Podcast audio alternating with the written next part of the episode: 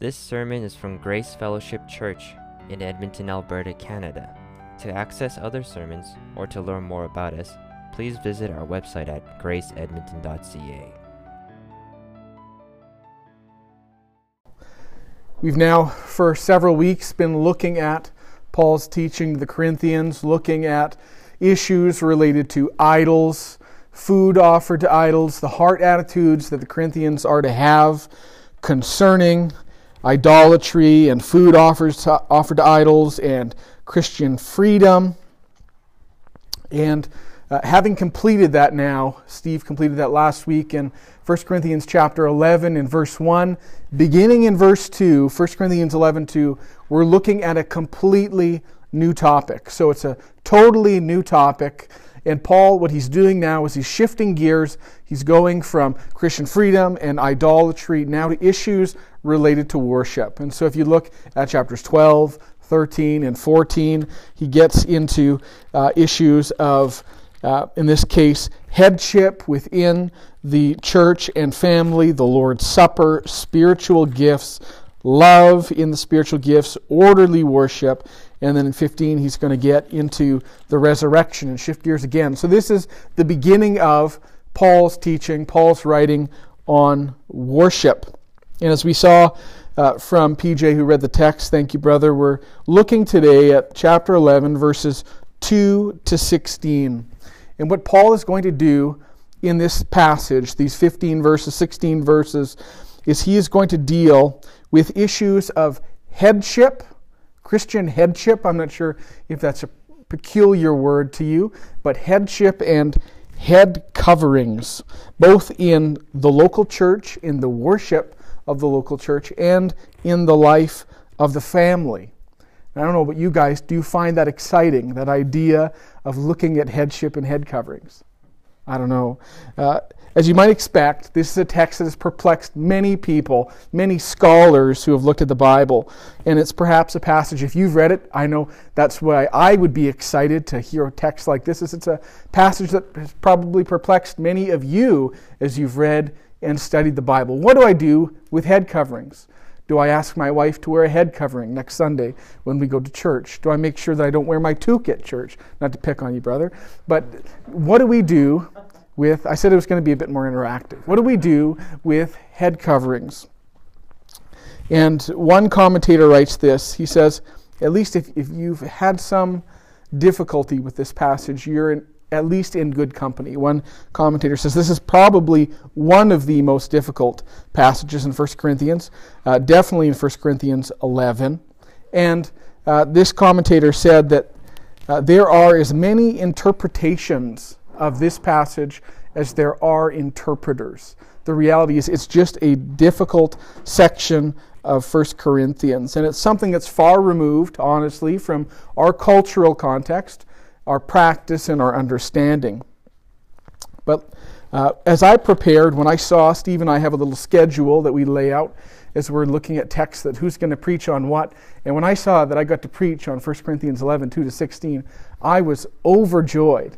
And it's not because I love, or I do love, uh, biblical background, studies, cultural context, historical context. It's not because I'm a, a sadist. It's not because uh, I want to torture anyone with a topic that seems to be almost irrelevant to our life today. No, I was excited because I love to show Christians, and even those who aren't Christians, but especially Christians, that even these types of difficult, obscure, perplexing passages.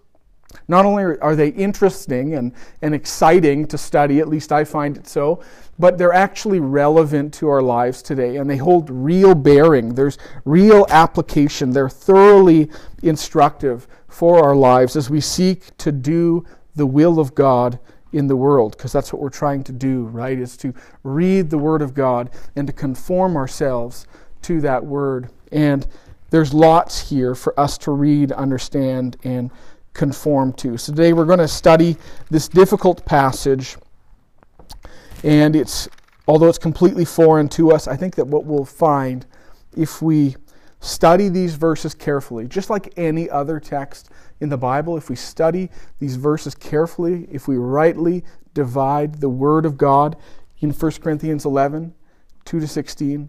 Not only are we going to come uh, to the end of it with a greater understanding, a real, true understanding of what Paul is writing, but we're, we're going to see this. We're going to see that Paul addresses these worship customs that he addresses. In doing so, that's what I'm trying to say. He, in I'm going to try that over again. Paul addresses, as he addresses the worship customs of his day, he unveils a timeless principle. There we go.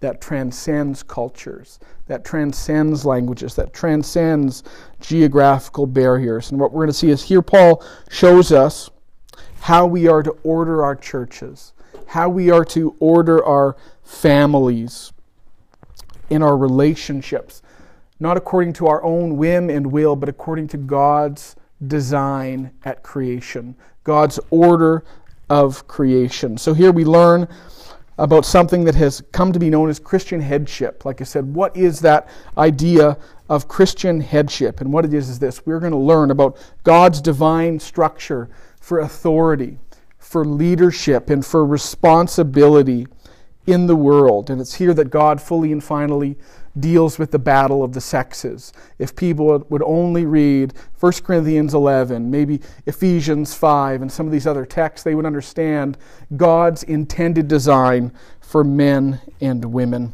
And God will show us how we can live in harmony with each other. Not only live in harmony, but actually thrive as men and women of God. And so I'm excited for this text because it teaches us how to thrive as a church and it'll teach you how to thrive as a family. And husbands, it'll teach you how to thrive as a husband and as a wife. And so uh, we're going to get right into the text. I'll contain my excitement, and we'll look where Paul begins in verse 2. Paul says in 1 Corinthians 11, 2, he says, Now I commend you because you remember me in everything and maintain the traditions, even as I delivered them to you. So Paul begins uh, this section, verse 2, with a commendation for the Corinthians. Perhaps it was because of something they wrote. We don't really know. That's one of the challenging things that makes, uh, or one of the sec- areas of this text that makes it challenging to understand, is we don't know the context. But maybe it was the Corinthians that wrote to them. You'll remember in chapter 7, 8, 9, when Paul's saying, now concerning, now concerning, he's dealing with issues that they have written to him about. And now we don't know if it's something that they have written or maybe it's a report, maybe from Chloe's household, if you remember Chloe, all the way from chapter 1. But what we do know is this Paul is genuinely pleased with the church's practice in, in at least one area, with their efforts to remember him and, as he says, to follow the traditions that he had taught them, probably traditions that he had received as well. And this is in stark contrast. I, I like pointing these things out in verse 2, he says, Now I commend you. This is in stark contrast to verse 17 when he deals with the Lord's Supper, where he says, Now I do not commend you. And so this is something sincere. What Paul is doing is he's, he's with a true pastor's heart, he is rejoicing in the Corinthians' honest efforts to follow his instructions. But, there's a word but. The very next phrase, the next verse is the word but. But Paul is going to offer some gentle correction and encouragement in an important area. Like I said, we don't know what the situation was like in Corinth, but it appears, it appears that there had been some type of gender confusion in the church. So when the church met for worship, there was confusion around gender roles, about the attire that maybe the men and women were wearing during worship, specifically head coverings. And these head coverings, as we'll find, reflected the distinct gender roles of that culture. And then uh, what we're going to see is that these new believers really are learning what it means to live as men and women of God. They're still new Christians, and they're asking the question what does it mean to be a man of God, to be a man of God in my family, to be a man of God at church? And the women likewise. What does it mean to be a new woman in Christ? And so in verse 3, Paul writes this, but I, sorry, but I want you to understand that the head of every man is Christ. The head of a wife is her husband, and the head of Christ is God. So he commends them, but there's a but. And the issue is related to this whole idea of Christian headship. And so Paul sees that the Corinthians are, are, putting forth a sincere effort. But even in the midst of this effort, there's a legitimate issue that needs to be addressed. The Corinthians need to understand something. I, I don't know if you find that interesting, but right at the beginning of verse 3, but I want you to understand something. The Corinthians need to understand more about God to live properly. And I want us to see this right off the bat. Paul is writing to Corinth. There is an issue that needs to be dealt with, a legitimate issue. He's going to deal with it. Where does he start? In God's economy, theology must always drive the bus. Theology must always precede life, living, and practice. And so, good theology will result in good living. And I think that a lot of people get this verse wrong because they put the cart before the horse. They put practice, they put my philosophy, my life before theology. And so when they approach texts like this, they think to themselves, it can't possibly mean what it says because I don't think that way. My church doesn't do it that way. I don't practice it that way. But what Paul wants them to see is this that the first remedy to their issue is a theological issue. Theology is truth about God, and it's truth from God, and it must always inform our living and our thinking, and never the other way around. So, Paul here helps them to put the horse before the cart, and he deals first with a theology of headship. Now, I was supposed to have a good handout to provide, but I didn't provide it uh, because of my own error. So I'll give you this whole line. It's a long line, but here Point number one is this Paul provides a theology of headship, and that is God's earthly structure for authority and responsibility. And so Paul begins this whole, or this brief theological overview by pointing out that the head of every man is Christ. It's interesting when we think, for those of us that know anything about male headship, Christian headship in the church and home, we often think about men, men's relationship with women. But Paul doesn't start with men, he doesn't start with women. Paul starts with Christ, Christ. And he uses the word head, it's the Greek word kephale. And he's speaking about both origin and authority. And so he's saying that from Christ comes our origin. From Christ comes our authority. Even before he gets to relationships between men and women, he starts with man's relationship with God the Son. And if we're going to get our theology of headship right, if we're not going to skew one way or the other, we need to have a Christocentric theology. Christ must be at the center. Christ must be at the head. Christ must have supremacy. Now, man, if you have an understanding of male headship, that is excellent. But you need to understand this as well that you're not at the top of the food chain. Christ is at the top. I think about what Christ said when uh, he issued the Great Commission, Matthew 18. We remember that, right? Go therefore and preach the gospel to all nations, to make, make disciples, excuse me, of all nations. But he said this before in Matthew 28 18. He says, And Jesus came and said to them, All authority in heaven and on earth has been given to me. Then he says, Go, therefore, live in light of this authority, preach the gospel in light of this authority. The first thing that we need to understand in headship, to have a good theology of headship, is Christ is at the top. And you'll see at the beginning of verse 3, Christ is at the top, and at the end of verse 3, we have the Godhead, Christ and God the Father, God the Son, and God the Holy Spirit at the top. And so, headship from beginning to end, really and truly, is all about Christ. It's all about God. When we do, think about this, men, when we do headship well, who does it glorify? What does it point to? It's about Christ. In Colossians 1 16 and 18, 16 to 18, we read this For by him all things were created in heaven and on earth visible and invisible. Kids, you know who's, who Paul is talking about here? For by him all things were created, visible, God, and specifically God the God the Savior, God the Son. This is about Jesus. So we could say, For by Jesus, through Christ, all things were created in heaven and on earth, visible and invisible, whether thrones or dominions or rulers or authorities. All things were created through him, through him, and for him. And he is before all things, and in him all things hold together. And he is the head of the body of the church. He is the beginning, the firstborn from the dead, that in everything he might be preeminent. And so, in headship, in the church, what Paul starts with is this authority starts with Christ. Authority exists for Christ. It's from Him and through Him and to Him. And as we've pointed out, from beginning to end, it's all about Jesus. Now, why am I making a big point of this?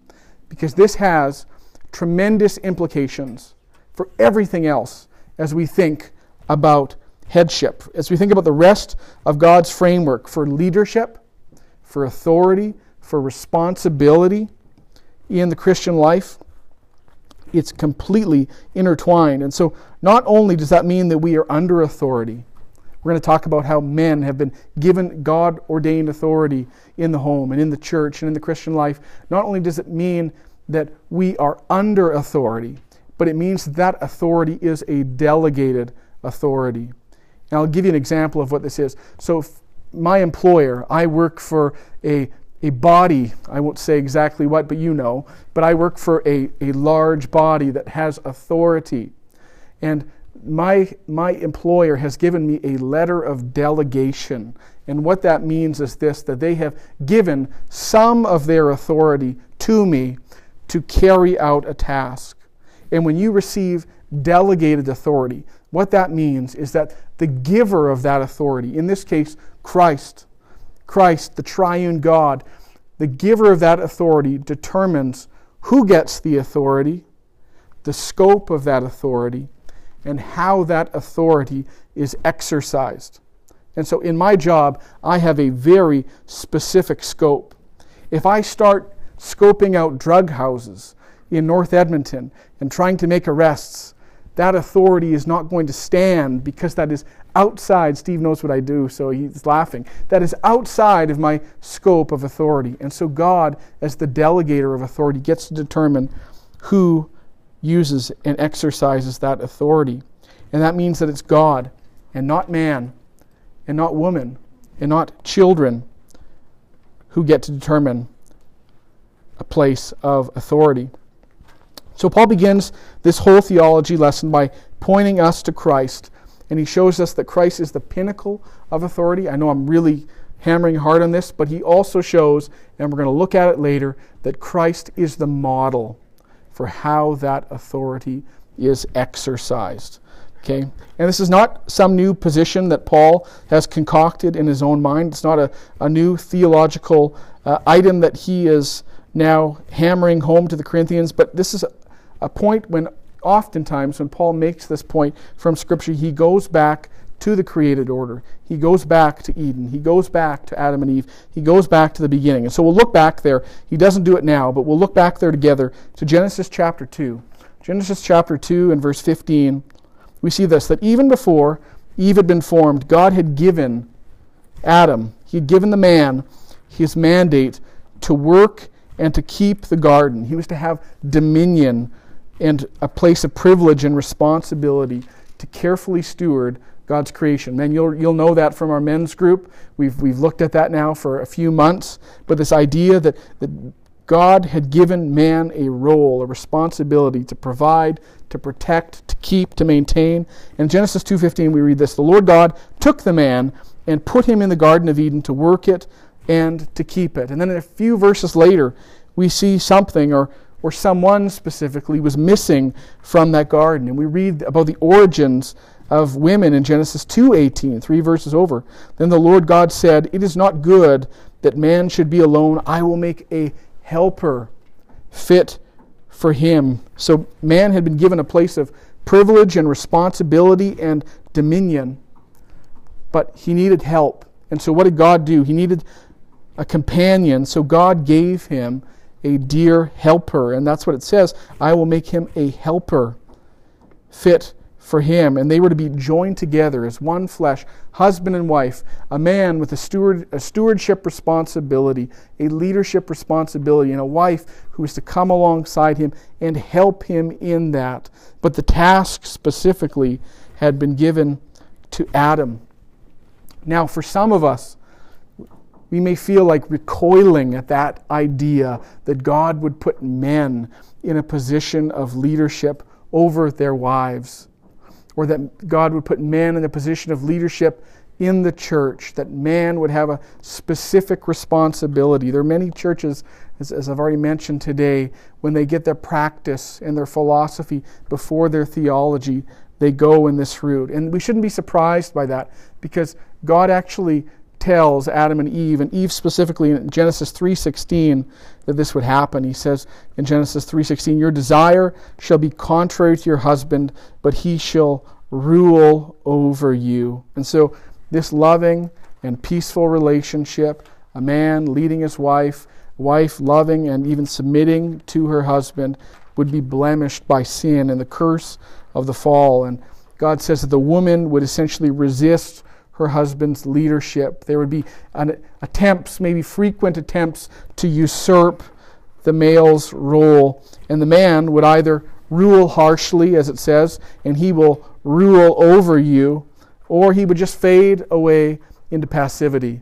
And we see that too a harsh rulership or a fading into passivity. So, nevertheless, we see this pattern lay out continuously in the Bible. And Steve made mention of a course that we've been taking in the Grace Institute classes, and uh, and they spoke about that in one of the classes. But we see, as an example, that when God used a single man to preserve mankind, that man Noah, I've given it away, was a man. When God chose uh, patriarchs, individuals that were to form the beginnings of the nation of Israel. Their names were Abraham, Isaac, and Jacob. They were men. The 12 tribes of Israel were named after the 12 sons or grandsons of Jacob. Moses, who delivered the Israelites from Egypt, was a man. The judges of Israel were men. Now, someone might say, hey, but wasn't Deborah a judge? Yes, Deborah was a judge. And, and as, we, as we were learning in Grace Institute, uh, one of the things that we learn when we see Deborah as a judge in the nation of Israel is that it was actually a condemnation of the nation, that there were no qualified and able men that could lead the people of Israel. And so Deborah stepped up to the shame of the nation and to, to the shame even of Barak. We see that the kings were all men, except for one, one queen. If you remember, uh, there was one queen, a murderous queen who killed all the descendants that were to be king, and eventually herself was killed. The most notable prophets in the Bible were men. John the Baptist was a man, Jesus was a man. The seven uh, servants in Acts 6 that we read about that were identified to serve tables were men. The Apostle Paul, a man. Did I mention the 12 disciples were men? Even God is used describing masculine pronouns. So you might not like it, you might disagree, but God, God created man and he created woman equal in the sight of God, equal in value, equal in their ability to approach God, and yet different. It's okay that God would create men and women equal and yet different. And that's what God has done. And probably one of the best ways to describe that, uh, we've actually put in our statement of faith. And I'm not going to read the whole thing, but I've put it actually on the back of our bulletins for today. And it reads something like this Men and women are together created in the divine image. This is our statement of faith. We wholly affirm this and are therefore equal before God as persons possessing the same moral dignity and value and have equal access to God through faith in Jesus Christ. Men and women are together the recipients of spiritual gifts designed to equip and empower for ministry in the local church and beyond. We believe that God has created men and women to fulfill different and complementary roles in the life of the local church. I'm reading it all. I said I wasn't. God has ordained the principle of male headship in both home and local church, and that certain governing and teaching rules are reserved for man. This is a summation of the doctrine of headship. And this is what Paul is getting at in one verse that Christ is the head of man, that man is the head of woman, and that the head of Christ is God, this sandwich of headship.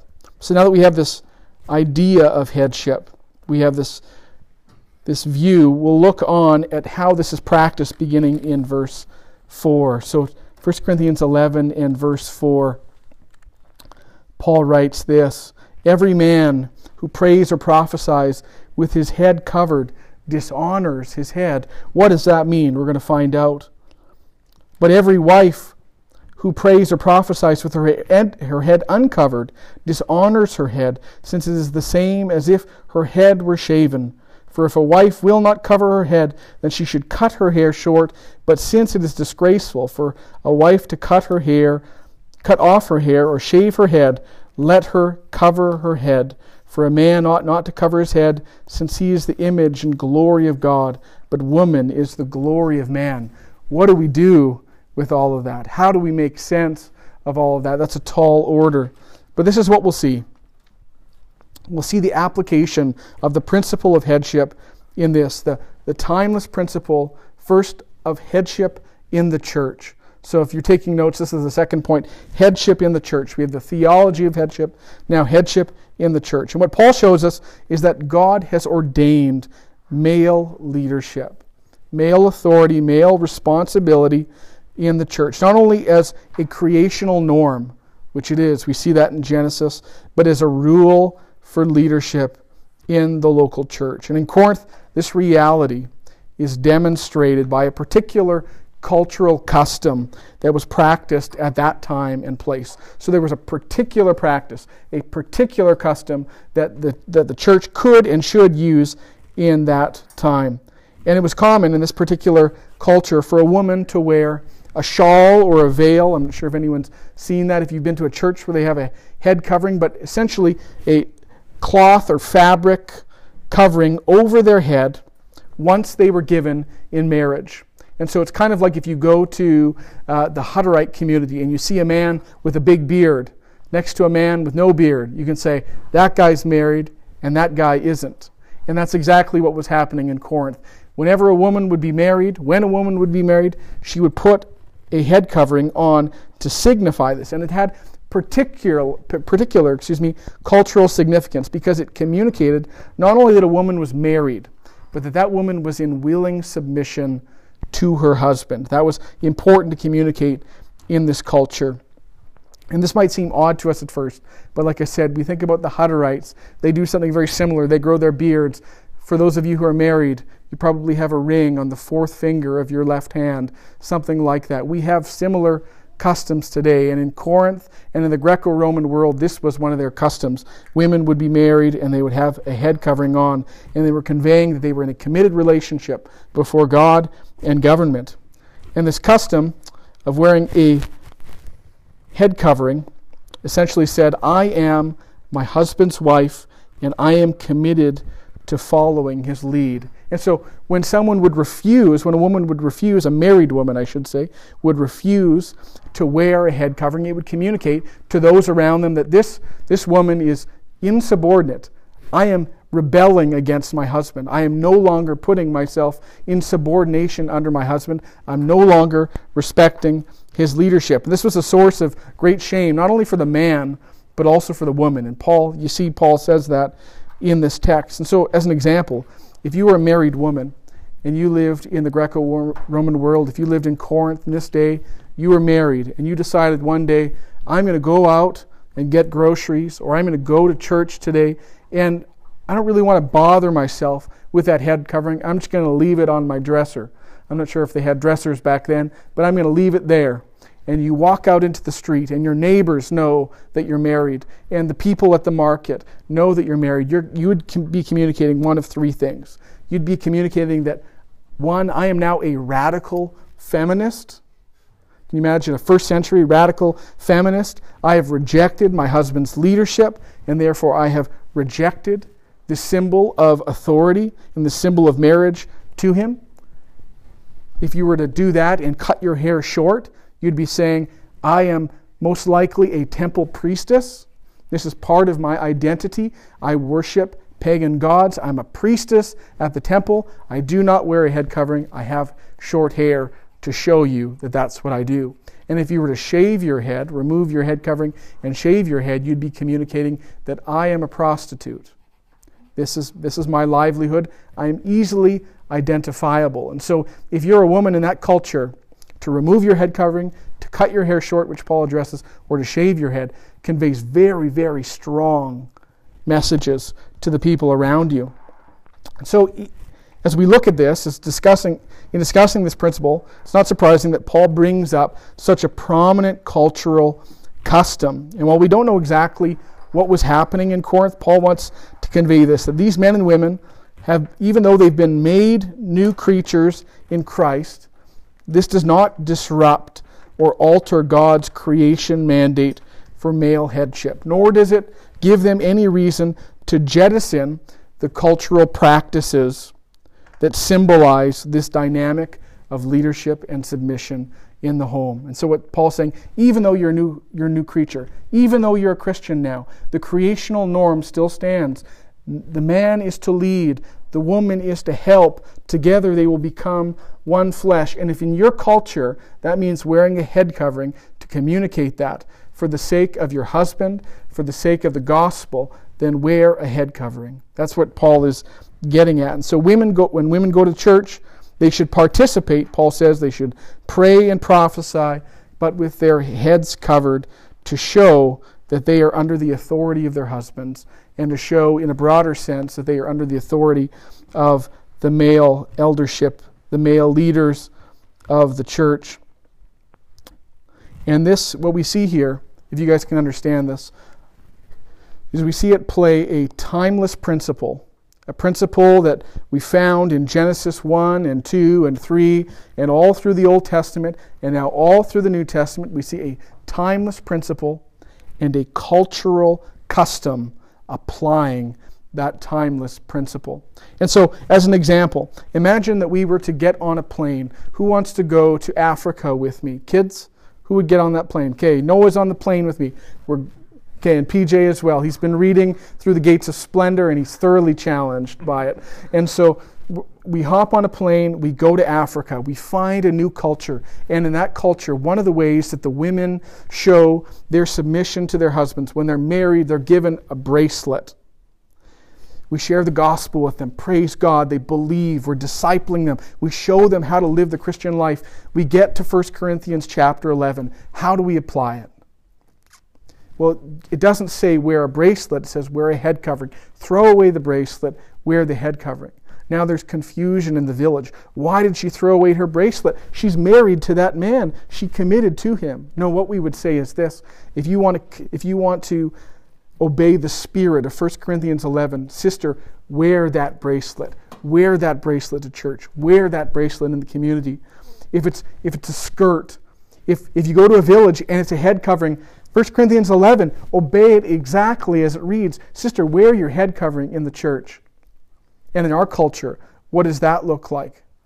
I mean, I think for most of us, what that looks like is that is, is that is the women loving and in a public way respecting their husbands. Maybe it's a big deal that your wife wears her wedding ring.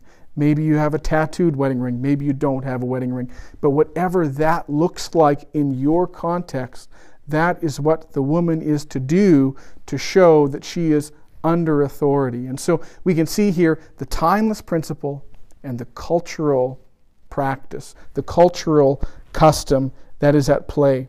And, sister, what I would say is if you're really convicted, as there are people that are convicted about wearing a head covering, whatever is not a faith is sin. And so wear that head covering if, if that is your conviction.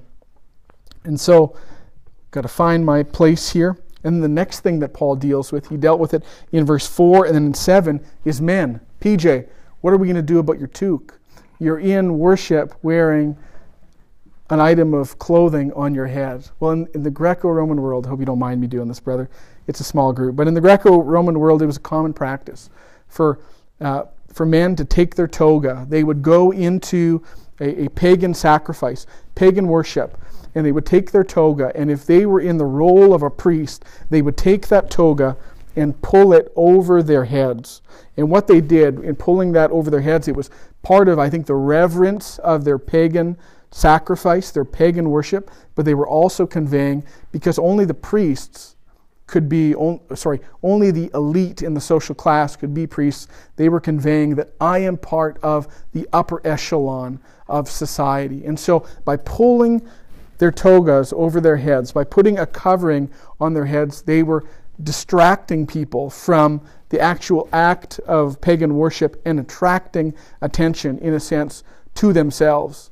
And so, if men were to go to church and as they're meeting, imagine this a newly converted pagan man goes to church. He's only ever worshiped at the pagan temples. And during the worship, he is a man of high society. He pulls his toga over his head. If we entered, if we just transported ourselves into that culture, we would have no idea what he's doing. But his contemporaries, his peers would go, Oh, he's, he's posturing.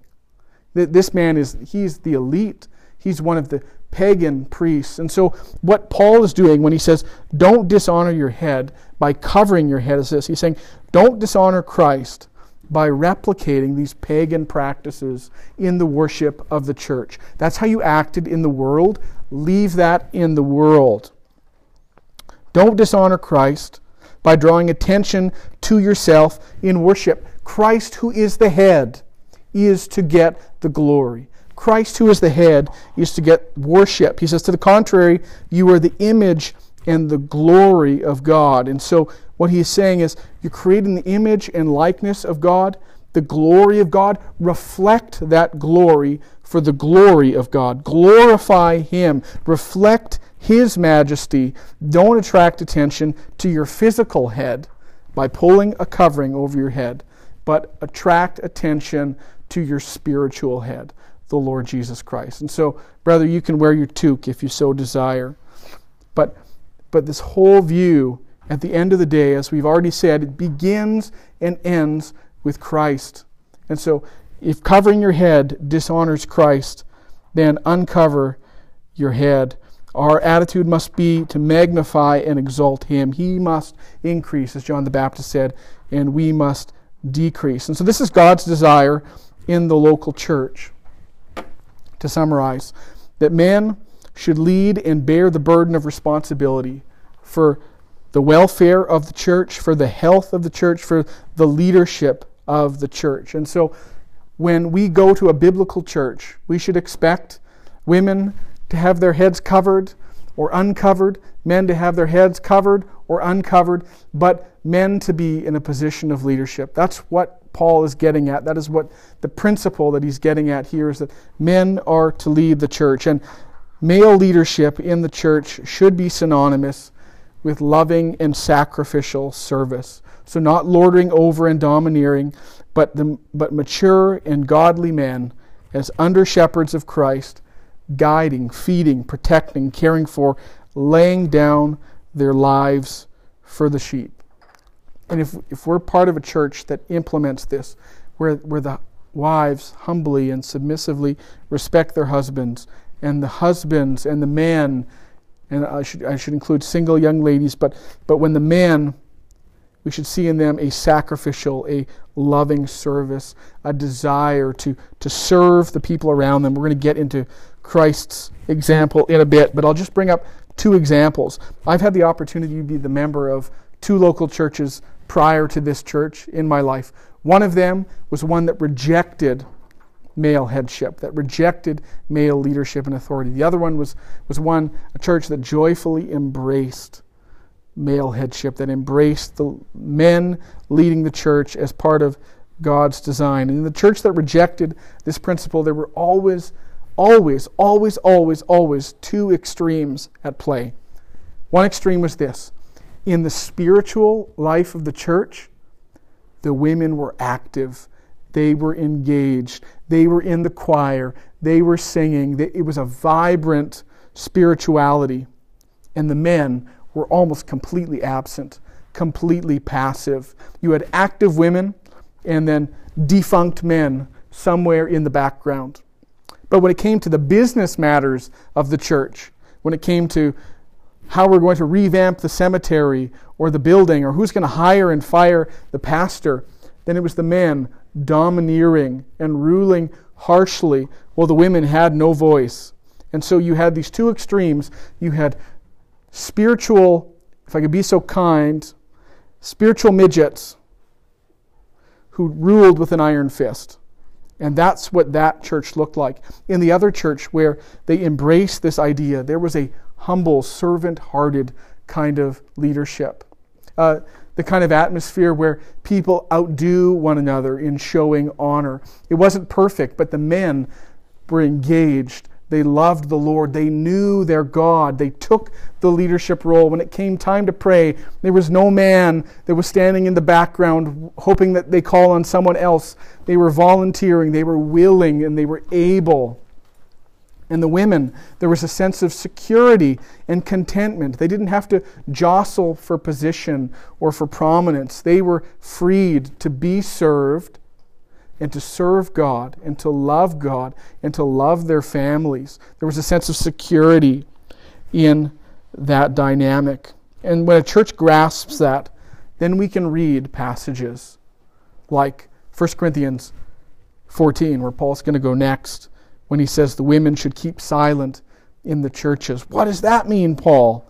They're not permitted to speak, but should be in submission as the law also says. We can understand that, that there's room for women to pray and to prophesy, to have an active role in the church, but it's not a role of leadership. It's not the role that the world would have for them. We can read 1 Timothy 2 12 and 13. I do not permit a woman to teach or to exercise authority over man. Rather, she is to remain quiet.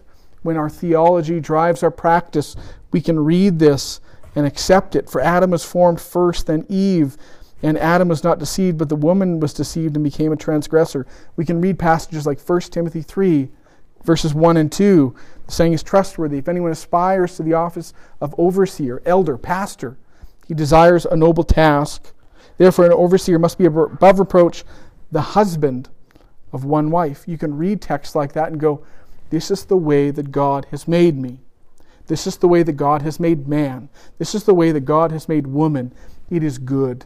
God's design is good, and I should receive it. I should accept it. And so that's where Paul's going headship in the church. The next thing we see is headship in the home. And so here we see the authority, the leadership, the responsibility paradigm of the home. And we can see this beginning in verse 8. Paul writes there For man was not made from woman, but woman from man. Neither was man created for woman, but woman for man. That is why a wife, see the marriage relationship, a wife ought to have a symbol of authority on her head because of the angels. Now, what does that mean? The angels are watching the church. They've, they've longed to see this salvation. They've longed to see the application of God's redemption. And when a woman is in submission to her husband in the context of worship, in the context of marriage, in the context of the family, even the angels are looking. Even the angels are looking at your marriage. And your marriage is conveying one thing or another, not only to the world, but to angels. And so men have been tasked by God to lead your families. Now, as we've talked about, for single men, single women, young men, young women, old men, sorry, brother, old man, what are we to do in this type of thing? Well, if you're single, brothers, prepare to be married. Prepare yourself to be the man that, that is worthy of his wife's submission. And if you're married and you're wondering, why isn't my wife respecting me? Why isn't my wife submitting? I remember having a conversation with my wife Honey, you're actually supposed to submit to me. I didn't go that well. But what I realized is that when I prayed and when I sought God and I said, Lord, help me to be a man worthy of submitting to. Help me to be a man of God that leads my family, that provides, that protects. Everything just fell into place. And so as counsel to men, first, before we even talk about women submitting to you, men be men and be men of God. And as you exercise authority in your marriage, Think about what Paul wrote in 1 Corinthians 11 1, just one verse ahead. Be imitators of me as I am of Christ. How did Christ exercise his authority? He came not to, not to be served, but to serve and to give his life as a ransom of, for many. And so, how does a man, Noah, young man, how does a man lead his family? Lovingly, sacrificially. The man who loves his family best is the man who lays down his life for his family the most. And if we go to Ephesians, let's go to Ephesians 5 together. We're almost done, guys. Ephesians chapter 5 and verse 22. Stay with me just a little longer. We see the instructions for both wives and husbands in Ephesians 5. Ephesians 5 Wives, submit to your own husbands as to the Lord. I think I've shared this story, but I remember talking to a young Catholic coworker that was about to get married, and we were talking about how to have a healthy dynamic in your marriage. And I pulled out Ephesians 5, and I read that first line, and this woman who claims to love God and believe the Bible, she said, I hate that verse. This is the Word of God.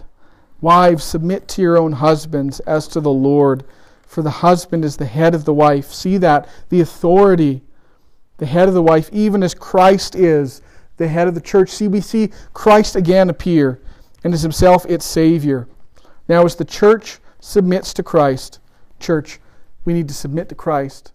And as the church submits to Christ, so also wives should submit in everything to their husbands. And so, what this means, wives, is it means loving your husband, trusting your husband. God would not have to write this if it came naturally. This is instruction that's written down for you to follow, even when you don't feel like it. In verse 25, husbands, love your wives. Listen to this. Brothers, I'm going to ask, we'll make this interactive. How big is the section for wives? Someone measure that with your fingers. How big is it? Okay, it's, it's that big. Okay, how big is the section for men? The rest. the rest of the chapter. Yeah, the rest of the chapter. Wives, submit, respect, and then husbands, love your wives. This is the standard as Christ loved the church and gave himself up for her.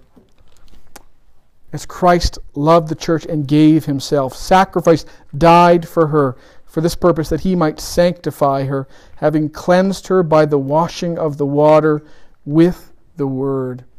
I'm, I'm not going to read it all, but I'd like you to read it, man. If, if you haven't recently, go back and read Ephesians 5. But he says in verse 32 this mystery is profound, and I'm saying that it refers to Christ and the church.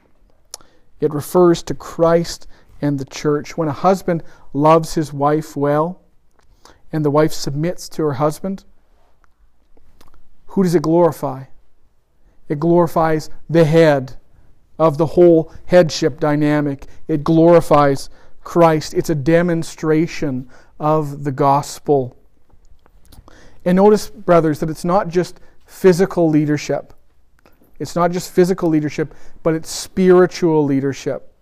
That means that if you're going to be a good provider, a good protector in your home, you're not just leading physically. You're not just cho- choosing where you're going to go out for dinner tonight at the restaurant or how much money we're going to put into our RSPs. You're leading the family around the table. You're leading your wife in the Word, in prayer, in, in spiritual matters. It's a spiritual leadership. And I, I'm so challenged by one story that I heard. I, I, some of you might have heard the story, I'm not sure. But John G. Paton was a missionary to uh, the unreached tribes in the New Hebrides in the 1800s. And he isn't known very well, but God used him to save thousands and thousands of people. C- kind of like the Aucas in, in Ecuador. God used John G. Paton to save thousands of people in the New Hebrides in the South Pacific. And one of my favorite stories, one of the most challenging stories, isn't even about his life, but it's about his father's life and the household that he was raised in. When I hear stories about his father, oh, it just makes the hair stand up on my arms, thinking about how much of a challenge and even a rebuke it is to me in my own life. But when John Paton was a child, his father would gather together, the whole family, for worship. And his father would lead family in prayer and in devotions. And Paton wrote this about his father's prayers. He said this Imagine your kids. How would your children, dads, how would your children, future dads, how would your children write about your prayer life if they were to say, This is how my dad prayed? John Paton writes this How much my father's prayers at this time impressed me I can never explain, nor could any stranger understand when on his knees, this is a quote, in all of us kneeling around him in family worship, he poured out his whole soul with tears for the conversion of the heathen world to the service of Jesus and for every personal and domestic need. We all felt as if in the presence of the living Savior and learned to know and love Him as our divine friend. Oh my goodness. To have a dad like that, to be a dad like that. Brothers, let us be so. And he says this Nothing prevented at least our kneeling around the family altar while the high priest led our prayers to God and offered himself and his children there. And little did he know, but there was a woman, an immoral woman, that used to come in the evenings and sneak up under the window of the house just to listen to their family worship and to listen to him pray. And years later, she came to faith in Christ. And this is what she said. She said she was on the verge of suicide at times when she would go beneath this window. And when she came to Christ, she said, I felt that I was a burden on that good man's heart, and I knew that God would not disappoint him. Oh, do we pray like that, men? Do we pray like that? And ladies, not to leave you out, are you a Proverbs 31 woman, a Proverbs 31 wife? Are you familiar with, is anyone here familiar with Proverbs 31 as it pertains to perfect? Maybe I won't read the whole thing then. I'll just read bits and pieces. Proverbs 31 10 to 31. An excellent wife who can find? Oh, sisters, be that excellent wife. Be that excellent wife for the glory of God and the glory of Christ. She is far more precious than jewels. The heart of her husband trusts her. You see, you see the complementarity in this relationship. Yes, he's in leadership. Yes, he's responsible for the family, but he trusts her. And he will have no lack of gain. She does him good and not harm all the days of her life. And it speaks about how she seeks wool and flax and she works for the family. I love this. And makes her arms strong. Ladies, it's okay if you have strong arms. And listen to the respect that her husband receives. Her husband is known in the gates when he sits among the elders of the land. Women, your conduct has an impact even on the reputation of your husband an insubordinate and rebellious wife. I tell my children there's, there's few things in the world as ugly as a disobedient child. And maybe in the same in the same vein, there are few things as ugly as a rebellious wife or as a harsh husband. Harsh husband. And then I'll just say, I'll read this. Her children rise up and call her blessed. Her husband also, and he praises her. And women, you have a very important responsibility in the lives of your children, in the lives of your future child. I think about Monica, the mother of Augustine, if anyone knows that story. Augustine, who's one of the early church fathers, he grew up, as we know, to be a, a, a massively impactful writer, and, and he helped to really formulate and condense some of the doctrines that we still hold very dear today in the church. But early on, as a young man, he was massively rebellious, and he was he was so bad that at one point almost all hope had been lost for Augustine. And this is what, what one biographer wrote about Monica, Augustine's mom, or St. Augustine, if you prefer it that way. She made it her mission on earth to be one who would just constantly pray for Augustine, to be the one, again, from a human perspective, that God would use in bringing Augustine to himself. That's to God. In fact, at one point in the Confessions, that's the autobiography of Augustine, Monica says, There was only one reason, and one reason alone, why I wished to remain a little longer in this life. And it was to see you, Augustine, to see you become a Christian. And so she prayed, unlike anybody else, she prayed for her son. And by God's grace, God answered those prayers. He heard those prayers. He saved Augustine. We'll turn last here. I'll make this last point short. The beauty of gender, gender complementarity. So we've got the theology of headship, headship in the church, headship in the home, and then you could say the beauty of headship, the beauty of gender complementarity. And I'll go back to 1 Corinthians 11 there to find my spot. But in verse 11, we're just going to hone in on verse 11. We've talked about a lot of these verses already. Nevertheless, in the Lord, woman is not dependent on man, nor man of woman. Oh, verse 12 as well. For as woman was made from man, so man is born of woman, and all things are from God. Christ is at the head, He is at the beginning, Christ is at the end. He will receive the glory, He must receive the glory. And here we see the beauty of headship that God has designed everything to be just so. That the man being the man complements the woman being the woman. Man came from woman, woman came from man, and together, together there is harmony. And we see here, maybe I'll just point out one more verse out of interest. He says this Does not nature, in verse 14, does not nature itself teach that if a man wears long hair, it is a disgrace for him. But if a woman has long hair, it is her glory, for her hair is given to her as a covering. God has made women beautiful, and God has made it so that when a woman is pregnant, I think of my, my, my wife, when she was pregnant, how her hair and her nails grew with the extra estrogen. And Oh, it is part of its estrogen. And with the testosterone, you think about a man, when he takes too much testosterone, he loses his hair. God has made man to be a man, He's made a woman to be a woman. He's given a woman long hair for her glory, for her beauty. He has made them together. And what of it? All of it is from God. And all of it is through God. All of it is to God. And so, if you got the message that I'm saying one sex is better than another today, you got the message wrong. It's that God has made man and women equal and yet different, and all for His glory. And when we get it right, it glorifies Christ, it points to the gospel, and it makes much of Him. Let's pray.